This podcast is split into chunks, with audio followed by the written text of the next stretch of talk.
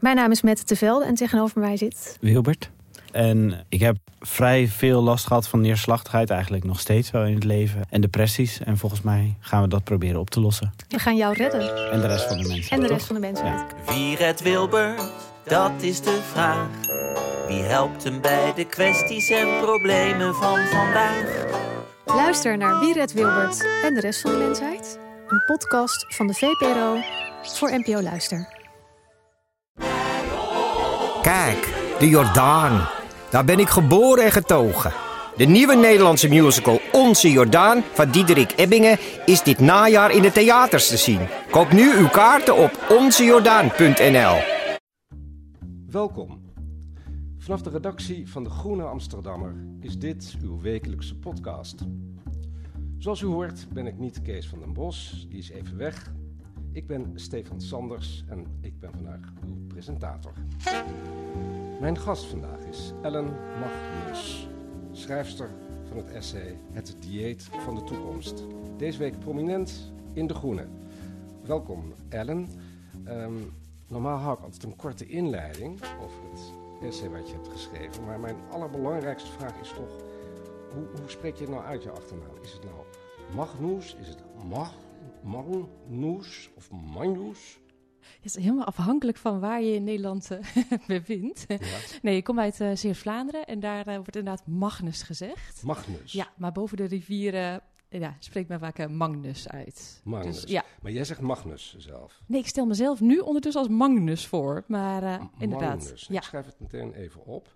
Je zegt eh, Zeeland. ja, klopt. Specifiek in Zeeuws-Vlaanderen, dus dat is ja, het onderste gedeelte. het, het meest Belgische Het deel. meest Vlaamse, ja. En ik begrijp dat je ook op een, tenminste rond, dat je op een boerderij bent opgegroeid. Ja, klopt. Klopt. Ja, mijn vader is nog steeds eh, akkerbouwer. Akkerbouw. En dat, Ja. is, dat is wel van belang, lijkt me misschien. Ik Omdat je zo gespecialiseerd bent in voedsel. Daar gaan we het zo over hebben. Ja, Nee, laat ik het eerst even vertellen. Het is eigenlijk wel goed, want je doet echt heel veel. Je bent een ontwikkelingseconoom, een ontwikkelingsfilosoof. Je geeft les aan de Universiteit van Wageningen. Je bent journalist. Je schrijft over armoede, ongelijkheid, over macht en machtsverhoudingen in de voedselketens. Nou ja, en dan zeg je, ik ben opgegroeid in Zeeuws-Vlaanderen, in Hulst. En mijn vader is akkerbouwer. Ja, dit zijn wel iets te veel titels eh, volgens mij dan ik eh, werkelijk verdien. Maar inderdaad, mijn vader is akkerbouwer. Ja, en ik denk dat veel eh, van het werk ja, waar ik over schrijf of de thema's waar ik me mee bezighoud, wel voortkomen uit ja, daar, dat met de paplepel ingegoten gekregen te hebben. Ja, dus inderdaad, ik ben opgegroeid op een boerderij. En ik denk dat ik, ja, dat dat maakt dat ik me eigenlijk al heel vroeg bewust was van, eh, nou ja, hoe zal ik het zeggen, dat voedsel iets heel, heel plaatsspecifiek is. Dus dan moet je natuurlijk ja, denken aan eh, wat ze in het Frans zo mooi terroir noemen. Heel afhankelijk van de, de bodemgesteldheid, maar ook de weersomstandigheden en nou ja, de lokale eh, voedsel, eh, voedselkennis. En tegelijkertijd is het ook iets wat ons ontzettend verbindt met de rest van de wereld.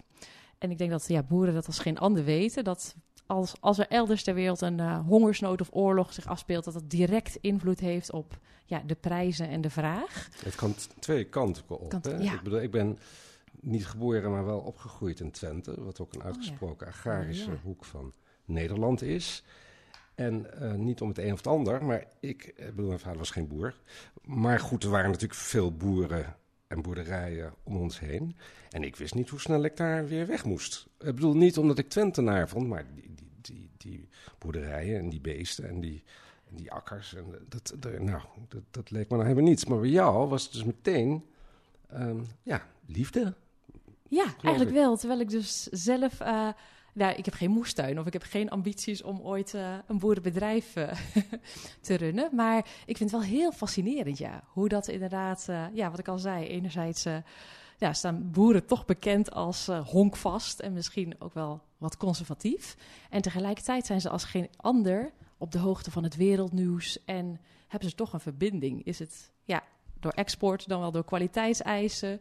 Dus er zit ook iets heel globaals of mondiaals in, eh, in dat beroep. Ja, Ja, en het Ja. is, nou ja, het, het aardige aan jouw stuk is dat je laat zien dat voedsel niet zomaar brandstof is voor een lichaam, maar dat het ook een manier is om je te onderscheiden van elkaar en zelfs om je eigen identiteit scherper te stellen. Je zei net, boeren zijn over het algemeen honkvast. Het aardige is dat jij met al je studies en ook met je werk voor het Koninklijk Instituut voor de Tropen, waar je veel gereisd hebt, helemaal niet honkvast bent. Ik bedoel, ik las Ghana, Mali. Nee, dat klopt. Ja, misschien is dat wel, uh, we dan, delen we daarin die ervaring. Ik heb ook altijd wel... Uh, nee, jij? Ja. Ik zeg ook, ik ben er niet geweest nee, hoor. Nee, nee, klopt. Maar wel die, de, misschien de ervaring die ik in Zeeuws-Vlaanderen had van dit, deze wereld is me te klein. Ik moet, ik moet hier ook uit. Ja, dus uh, nee, nee, zeker. Maar het grappige is juist, denk ik, in die reizen ontdek je ook wel weer hoe misschien het boer zijn of voedselproductie elders hele vergelijkbare aspecten heeft. Of heel ja, heel menselijk is, heel bazaals is. Ja. Hoe, hoe gaat dat in zijn werk? Je bent adviseur voor het Tropeninstituut. Ja. En dan zeggen ze, nou, uh, Ellen, wil jij naar, naar Mali? Bijvoorbeeld, inderdaad. En wat ga je dan doen? Um, destijds waren dat dus, uh, want het is wel grappig wat je opmerkt over dat voedsel meer is dan, uh, nou ja, dan een functioneel iets wat ons voedt of wat een handelsgewas is. Want zo heb ik het in, nou ja, in eerste de eerste jaren wel gezien als iets inderdaad uh, ja, wat bijdraagt aan het levensonderhoud of wat, uh, wat de maag vult. Uh, dus inderdaad, in die functie bij het Koninklijk Instituut voor de Tropen gingen wij echt letterlijk met boeren in Mali of Burkina Faso kijken wat er moest gebeuren om de kwaliteit van hun mango's op te schroeven, zodat ze verkocht konden worden aan de Albert Heijn in Nederland. Dus dat was eigenlijk heel, ja, heel functioneel en heel erg gericht op, nou, het is een handelsgewas en mogelijk kunnen boeren daarmee hun levensomstandigheden verbeteren. Maar er is dus heel erg iets in jou veranderd. Want dit essay gaat ja. nou juist precies over hoe kan je jezelf distancieren als distinctieteken met voedsel, als onderscheidingsteken, met inzet wat je eet en wat je drinkt. Ja, ja, en ik denk eigenlijk dat ik, ik was aan het nadenken, inderdaad, wanneer was het voor het eerst dat ik me er bewust van werd dat voedsel veel meer is dan inderdaad dus, uh, dat handels. Uh, uh, ja, dan een handelswaar. En ik denk dat dat in Mali was. En toen was ik voor veldonderzoek. En toen was ik in een heel klein dorpje. En daar trof ik nou ja, een, een, stokoude man... die eigenlijk volgens mij al jaren niet uit zijn dorp was geweest. En ja, dat moet ik sowieso moet ik misschien ook vertellen. De Malinezen houden ontzettend van grapjes maken. Maar het was voor, me, voor het eerst dat ik doorhad dat ja, de manier waarop ze grapjes maakten... of de toon, ook iets, iets groters weerspiegelde. En dat, nou, concreet betekent dat dus dat grappen die over de Fransen gemaakt werden, die hadden altijd iets, iets sarcastisch of iets voor ongelijk. De Fransen als de grote kolonisatoren van Mali. Ja. ja. Ja, inderdaad. Terwijl uh, grapjes over uh, nou, Chinezen, die daar in toenemende mate in de constructiesector werkten, die hadden altijd iets badinerends. Dus daar waren grapjes als uh, nou, dorpen waar vroeger heel veel honden gelopen zouden hebben. Maar sinds de Chinezen daar aan de weg werkten, nou, alle honden waren verdwenen. En die man die dus volgens mij ja, amper uit zijn dorp mee kwam, die vertelde me van, uh, ah, de Chinois, ils mangent tout. Ze eten alles. Chinezen alleseters. Ja, ja, ze zouden echt ook spaghetti met uh, saus van vliegen eten. Dat vertelde hij met zo'n twinkeling in de ogen. En uh, ik vroeg hem natuurlijk, hoe weet u dat? Ja, dat had hij dan op de radio gehoord of zo. maar eigenlijk kwam het een beetje op neer van, uh, ze eten alles, dus ze zijn een soort van normeloos of zo. En dat was voor het eerst ja, dat ik dacht van, oh, dit is eigenlijk veel meer. Wat hij nu zegt is eigenlijk ja, een stereotypering of een manier waarop hij naar inderdaad de Chinezen kijkt. En ja, als je daar eenmaal bewust van bent, zie je dat natuurlijk op alle vlakken. Dat is een heel mooi voorbeeld omdat het altijd, hè, vroeger had je het zo dat als ze over syfilis spraken, dat de Fransen zeiden het is de Engelse ziekte en de Engelsen zeiden het is de Franse ziekte. Ja, ja, ja. Dus het hele idee dat vreemdelingen hele gekke dingen doen, uh, bloed van kinderen drinken, of, of, of, daar, uh, of, of, vliegen eten, of honden eten, of apen eten. Dat, dat is, ik bedoel, ik geloof dat tussen Nederlanders en Belgen is er al een, een groot verschil. En Belgen hebben natuurlijk ook het gevoel dat Nederlanders eigenlijk ontzettend slecht eten. Misschien is dat waar, dat weet ik niet. Maar het is over en weer, ja. hè, sluit je het vreemde uit en bestempel je het eigen als nou, zo hoort het eigenlijk. Ja, ja, eigenlijk wel. Inderdaad, wat je zegt. Ja, die boterhamkaas uh, van de Nederlanders, dat uh, is het, het symbool voor Calvinisme dan, volgens de Burgondische ja, zuidelingen. Nee, inderdaad, dat denk ik ook. En ik denk, uh, nou ja, wat, wat me opviel is dat dat natuurlijk leuk kan zijn, grappend en verbindend. Een manier van elkaar plagen. Maar um, mijn observatie is toch wel dat het de laatste jaren nou ja, misschien een negatieve kant op gaat. In de zin van dat het ook een van de symbolen van uitsluiting kan zijn. Dus ehm, Kun je daar een voorbeeld van geven?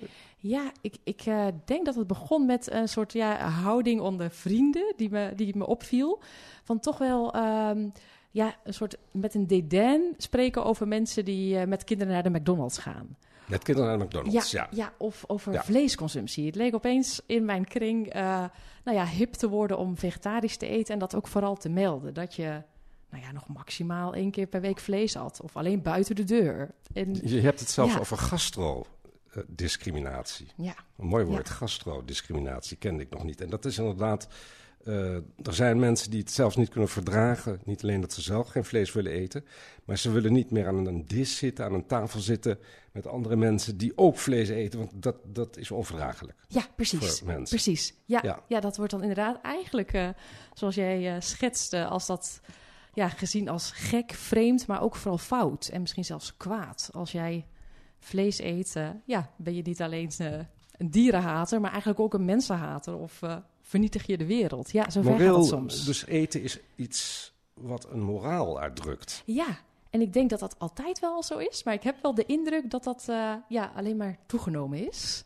Hoe zit jij in deze red race? Ben je, sta je hoog? Ben je zeg maar, op de vegan-lijst al één? Of ben je, nou ja, ben je nog een beetje een slonzige vleeseter? Nou, dat is wel grappig dat je dat zegt. Want ik merk inderdaad dat ik ook wel ja, streef naar eh, zo goed mogelijk of zo duurzaam of zo gezond mogelijk eten. Maar ik vind het zelf dus heel moeilijk om daar andere mensen nou ja, op aan te spreken. Dus thuis eet ik gewoon de gehaktballen mee en eh, zou ik daar nooit een commentaar over opleveren. Maar ik merk wel dat... Thuis eh, bedoel je dan bij je ouders? Sorry, ja, inderdaad, bij mijn ouders. mhm. Inderdaad, noem ik nog thuis, ja. ja. Maar ik, mer- Toch een ik beetje merk wel honkvast, eh, hè? dat dat wel veel gebeurt. En dat dat eh, op een of andere manier niet op een positieve manier gaat. Dus net zo als ik wat ik net schetste van de, nou ja, in mijn persoonlijke kring, heb ik ook nog wel via de sociale media veel oud eh, middelbare schoolgenoten in contact die dan ehm, juist de andere zijde van dat, nou ja, eh, vegetarische of vleesdebat schetsen. Dus eh, wat zag ik nou laatst allemaal? Stickers met weg met vegagressie of eh, blij van onze veestapel af. Ja, ja, dat En- heb je natuurlijk ook. Ja, de andere ja. kant. Ja, de, andere kant van, nou ja, die elite die ons, onze gehaktbal gaat ja, ontzeggen. Gastro-nationalisme noem je dat dan weer heel mooi in je essay. Ja, Dus nou, dat- het was wel grappig, want ik eh, observeerde dat dus eerst zelf. Maar het blijkt inderdaad eh, een term te zijn. En eigenlijk ook zelfs eh, in ja, politieke nou ja, re- re- regionen toegepast te worden. In de zin van dat nou ja, in Italië echt bepaalde steden het beleid hebben... dat er in het centrum alleen nog maar ja, authentieke Italiaanse keuken geserveerd mag worden. En ik zag ook laatst weer een filmpje en dat ging over Denemarken... Over dat eh, nou ja, op de scholen of de kinderdagverblijven, nou, iedereen moest aan de gehaktbal. Ook, eh, ook de kinderen van, eh, nou ja, met een moslimachtergrond. Want dit is de Deense cultuur en die moeten ze zich maar eigen maken. Nou is het, Ja. wat ik, ik las dat in, in jouw stuk. Er zijn natuurlijk twee dingen. Je kan zeggen, het is een hele conservatieve wending. Hè. Er wordt het, het eten, het voedsel wordt ingezet om de nationale identiteit of zelfs de regionale identiteit te versterken en de andere te onderscheiden. Die horen er niet bij. Maar je kan ook zeggen, denk ik, het is een heel logisch gevolg van een, een te grote globalisering, veel te lange aanvoerlijden van voedsel, waardoor onder andere zo'n corona-uitbraak nu al meer dan een jaar duurt. Ik zeg onder andere, hè, maar Ja. het is niet alleen conservatief. Nee, nee, nee. Ik denk inderdaad dat daar een stuk verklaring, ja, dat, dat je daaruit kunt verklaren waarom mensen daarnaar teruggrijpen als iets toch iets eigens. Eh, maar ik, ik probeerde, ja, probeer inderdaad een beetje te filosoferen of na te denken van waar is dan, eh, ja, waar gaat dat over van eh, iets leuks, iets eigens, nou ja, diversiteit, laten we elkaar leren kennen. De wereld is zo rijk.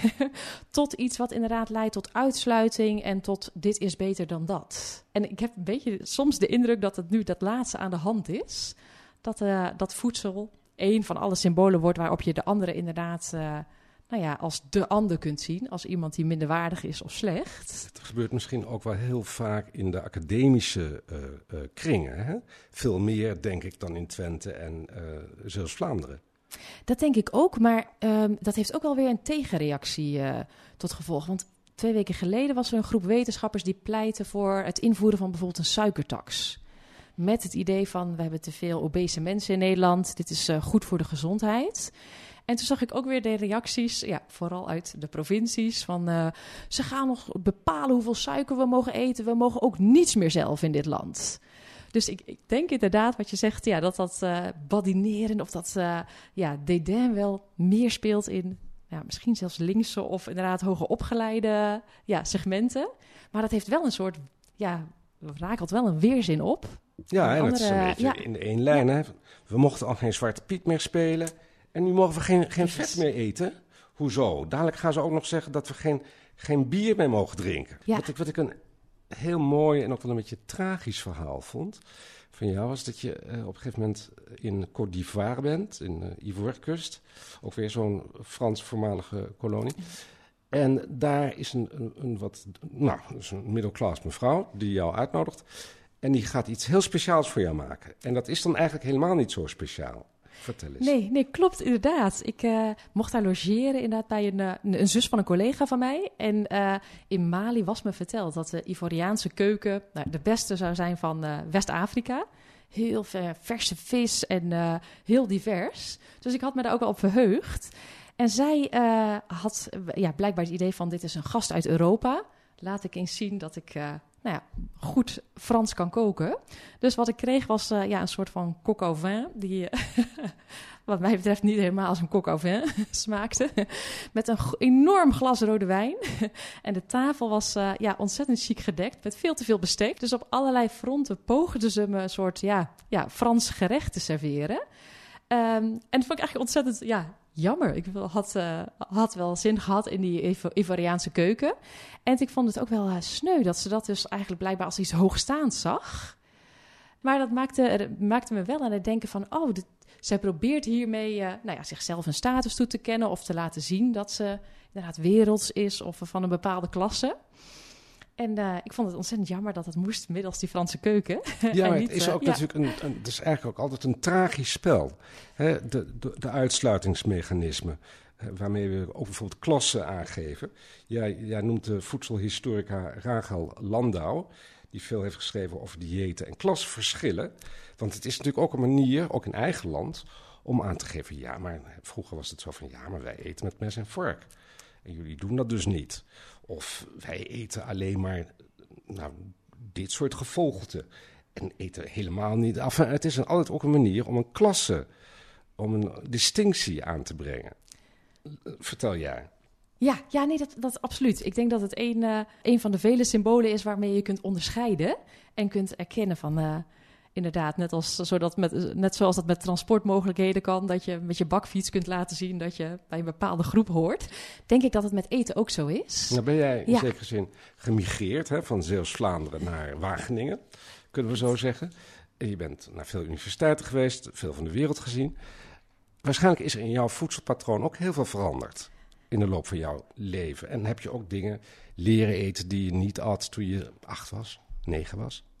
Ja, absoluut. absoluut. Heb ja, je ooit het idee uh, gehad, dit is griezelig, dit, dit ken ik niet... en dit moet ik kennelijk wel kennen en wel eten?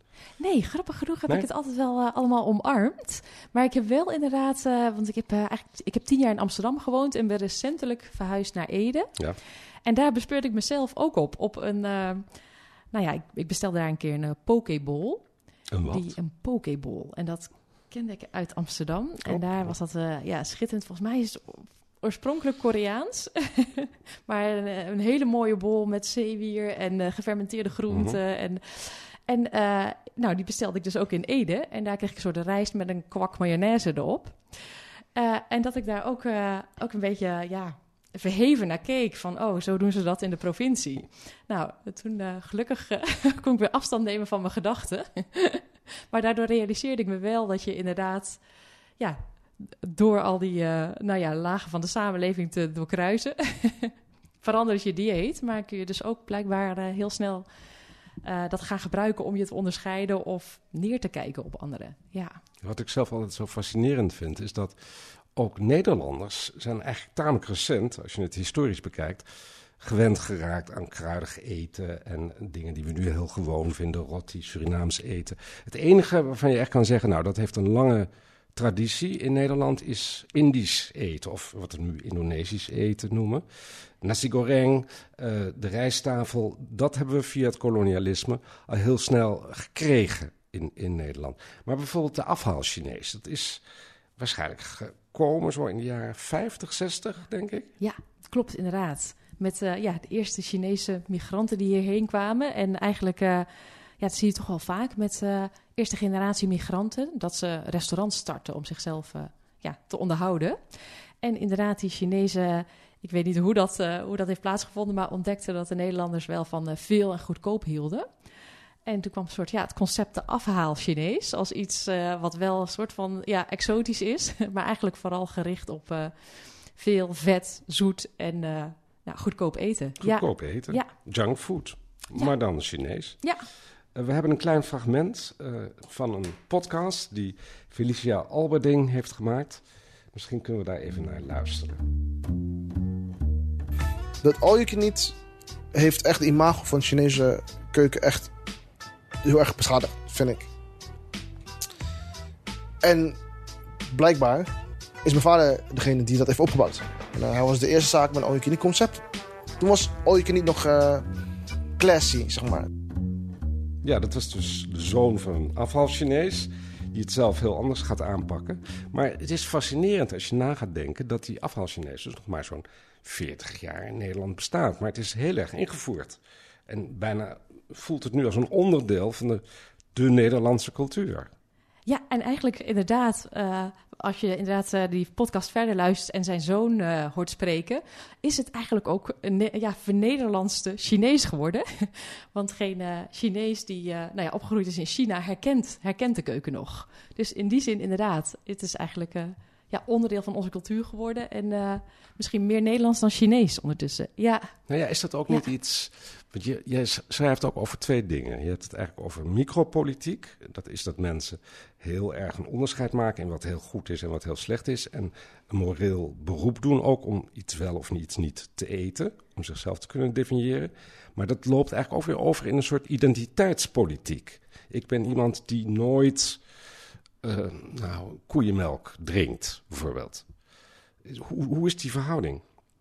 En dat bedoel je met de afhaal-Chinees? Nee, of? maar gewoon in het algemeen. Ik bedoel, je ziet, de, ja. de Chinezen hebben eigenlijk een enorm rijke keuken. De Kantonese keuken is heel rijk, dat weet ja. iedereen. Maar ze hebben een soort hele dunne versie daarvan ooit naar Nederland gebracht. Omdat ze dachten, die Nederlanders willen simpel uh, en lekker en voedzaam en goedkoop. Ja. Nou, daar hadden ze ook erg gelijk in. Um, maar waarschijnlijk eten ze het zelf helemaal niet. Nee, nee, precies. En dat is ook wel het mooie van, de, van het verhaal in de podcast, is dat de jonge generatie daar echt, nou eigenlijk, uh, ja, misschien heel grof gezegd, maar van walgt en zich daar tegen afzet. En juist uh, ja, de rijkdom van de keuken weer terug wil brengen. Dus vandaar volgens mij he, start de podcast ook met... Uh, nou, de afhaal Chinees sterft uit in Nederland. Want die jonge generatie die zegt dus van... nou, dat concept heeft eigenlijk aan bijgedragen... dat mensen Chinezen zien als een werkvolk... wat, nou ja, wat weinig smaak heeft, weinig voorkeur, weinig... nou ja, noem het... ja, civilisering. nou ja, en die wil dat eigenlijk, ja, door middel van rijkere keuken laten zien dat ze wel degelijk kwaliteit kennen en wel degelijk smaak hebben of iets eigens. Ja. Het is nog niet zo heel ja. lang geleden dat buitenlanders, met name Fransen of uh, Belgen, naar ons land kwamen en zeiden: Nou, dit is dus echt een, een, een heel proper landje, maar die keuken. Die mag je in zich heel overslaan. Dat is me toch van een treurigheid. Dat is alleen maar andijvie stampot en reuzel en, vet. Dat, dat is ongeveer wat ze eten daar. Dus zelf staan we nou ook niet meteen bekend, historisch gesproken, als, nou ja, zeg, um, een elite van, van, van goede eters. Nee, nee, dat klopt. Dat klopt. Ja, je ziet wel een soort van uh, poging tot een ja, herwaardering van uh, iets authentieks door uh, ja, het introduceren van, wat zijn het, pastinaaks, oud-Hollandse knollen en gewassen. In de hoop dat dan toch weer... Dit ken ik gelukkig ja. wel, pastinaak. Want, oh, ja. ja, nee, dat, dat, ken ik eigenlijk heel goed, ja.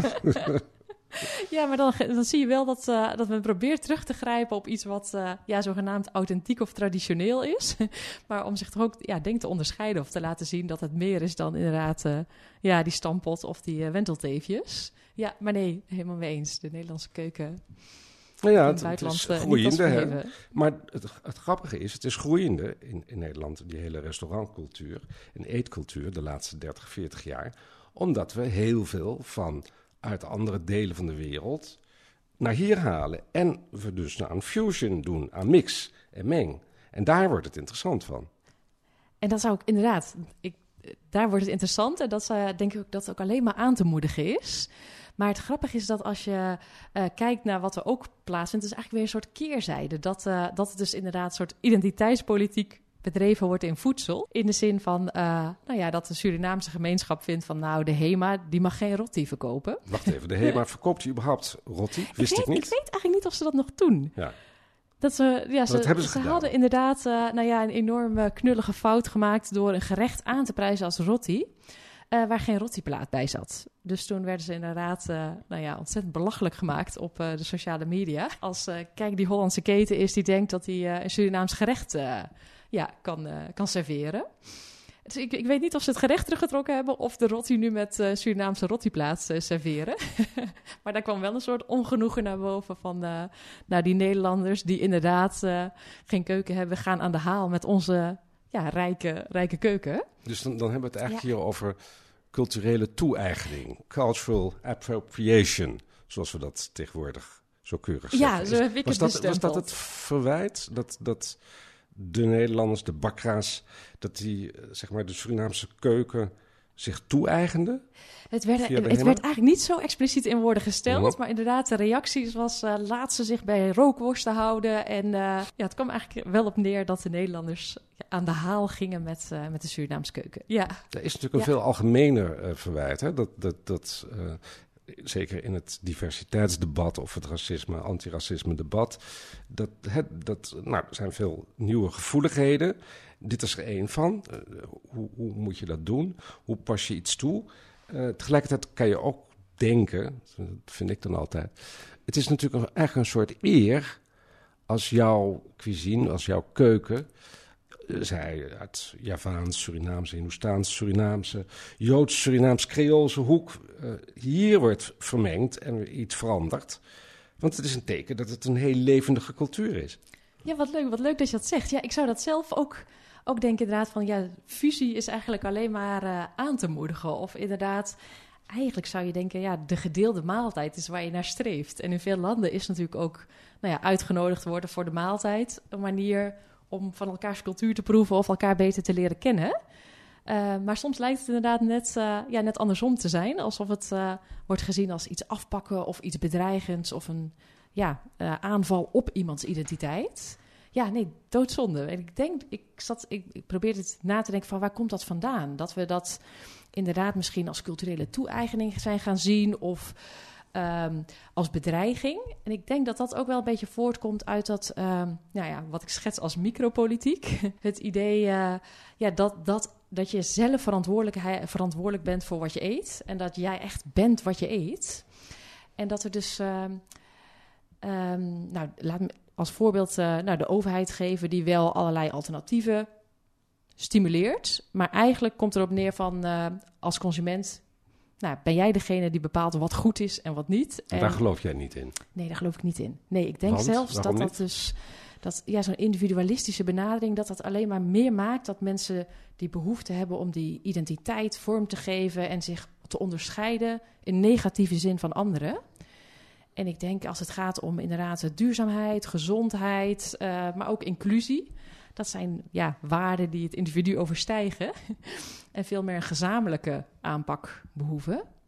Dan, uh, ja, jij zoekt het maar uit in de supermarkt wat je koopt. En, uh, en dat noem jij micropolitiek, hè? ja, dat idee inderdaad van... Uh, ja, dat, dat je inderdaad als individuele consument... Uh, verantwoordelijkheid, verantwoordelijkheid draagt voor de wereld. en dat vooral doet middels je aankopen of um, ja, je consumentengedrag. De consument ja. is eigenlijk een voortdurende kiezer. Iemand die in de stembus staat en iedere dag wel dertien keer stemt... of hij nou wel een goed mens is of een slecht mens. Ja, eigenlijk wel. Door zijn aankopen, ja, door zijn ja, eten. Door zijn... eigenlijk ja, een soort stemmen met je vork. Ja. ja. ja. Um, je hebt ook in je stuk eh, de antropoloog Argun Appadurai genoemd. Eh, ik ken hem niet, maar een hele interessante man. En die heeft het over eh, McDonald's. En dat, dat is in onze ogen, ik noem maar even de Nederlandse ogen, maar ik denk ook wel in westerse ogen in het algemeen, is dat iets dat, nou ja, is beter te vermijden. Hè? Maar het aardige aan, dat, aan die Appadurai is dat hij laat zien dat de invulling van McDonald's en de status van McDonald's over de hele wereld heel verschillend is. Klopt, inderdaad. Ja, je hebt zo'n fenomeen. Volgens mij wordt het ook letterlijk McDonaldization genoemd. En dat refereert aan het negatieve van globalisering. En ja, het idee dat globalisering de wereld plat wa- walst, cultureel gezien.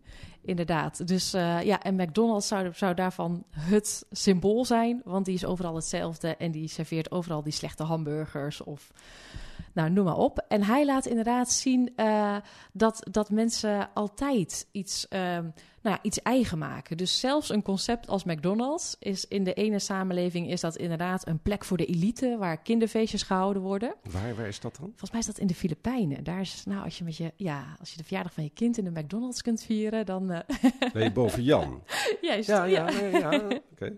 Ja, precies. Ja, terwijl dat natuurlijk in eh, ja, andere samenlevingen nou ja, synoniem staat voor eh, eh, massavoedsel of inderdaad eh, misschien de student die daar nog een hapje haalt, maar een hele andere status heeft. En die McDonald's schijnt ook wel op verschillende plekken toch wel verschillende dingen te serveren. Dus als je nou ja, nauwgeletter gaat kijken, is het eh, concept eigenlijk veel rijker. En hij laat eigenlijk zien dat eh, In de Filipijnen hebben ze echt een Filipijnse ja, een McDonald's. Filipijns, ja, precies. Met andere soorten muziek, met een andere menukaart, met een andere manier van serveren. Ja, dus hij eh, laat zien van we hoeven helemaal niet bang te zijn voor de homogeni- ge- homogenisering van de wereld. Mensen geven altijd ergens een eigen draai aan.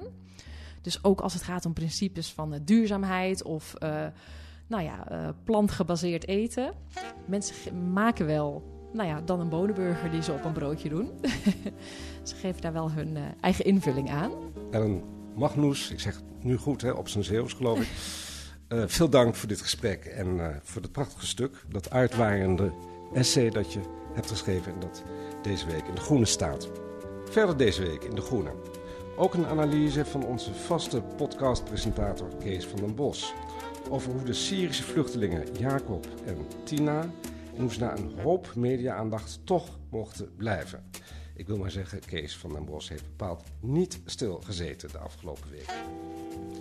Daarnaast een vertaald essay van de Australische politicoloog John Keane over de wereld naar China en hoe wij ons daartoe zouden kunnen verhouden. En ook krijgt onze informateur Cenk Willink advies over belastingontwijking. Dat dus allemaal in de groene van deze week. Voor een proefabonnement gaat u naar groene.nl. En u kunt sterren geven in de podcast-app als u die hebt geïnstalleerd. Volgende week zijn we er weer met analyses en achtergronden bij het nieuws en besprekingen van essays die u wekelijks in De Groene kunt lezen. Deze week werd De Groene podcast gemaakt door Samira Attai, Giselle Mijnlief en Stefan Sanders. En de muziek die u nu hoort, de eindtune, die is getiteld A Tune for Anne van Paul van Kemenade.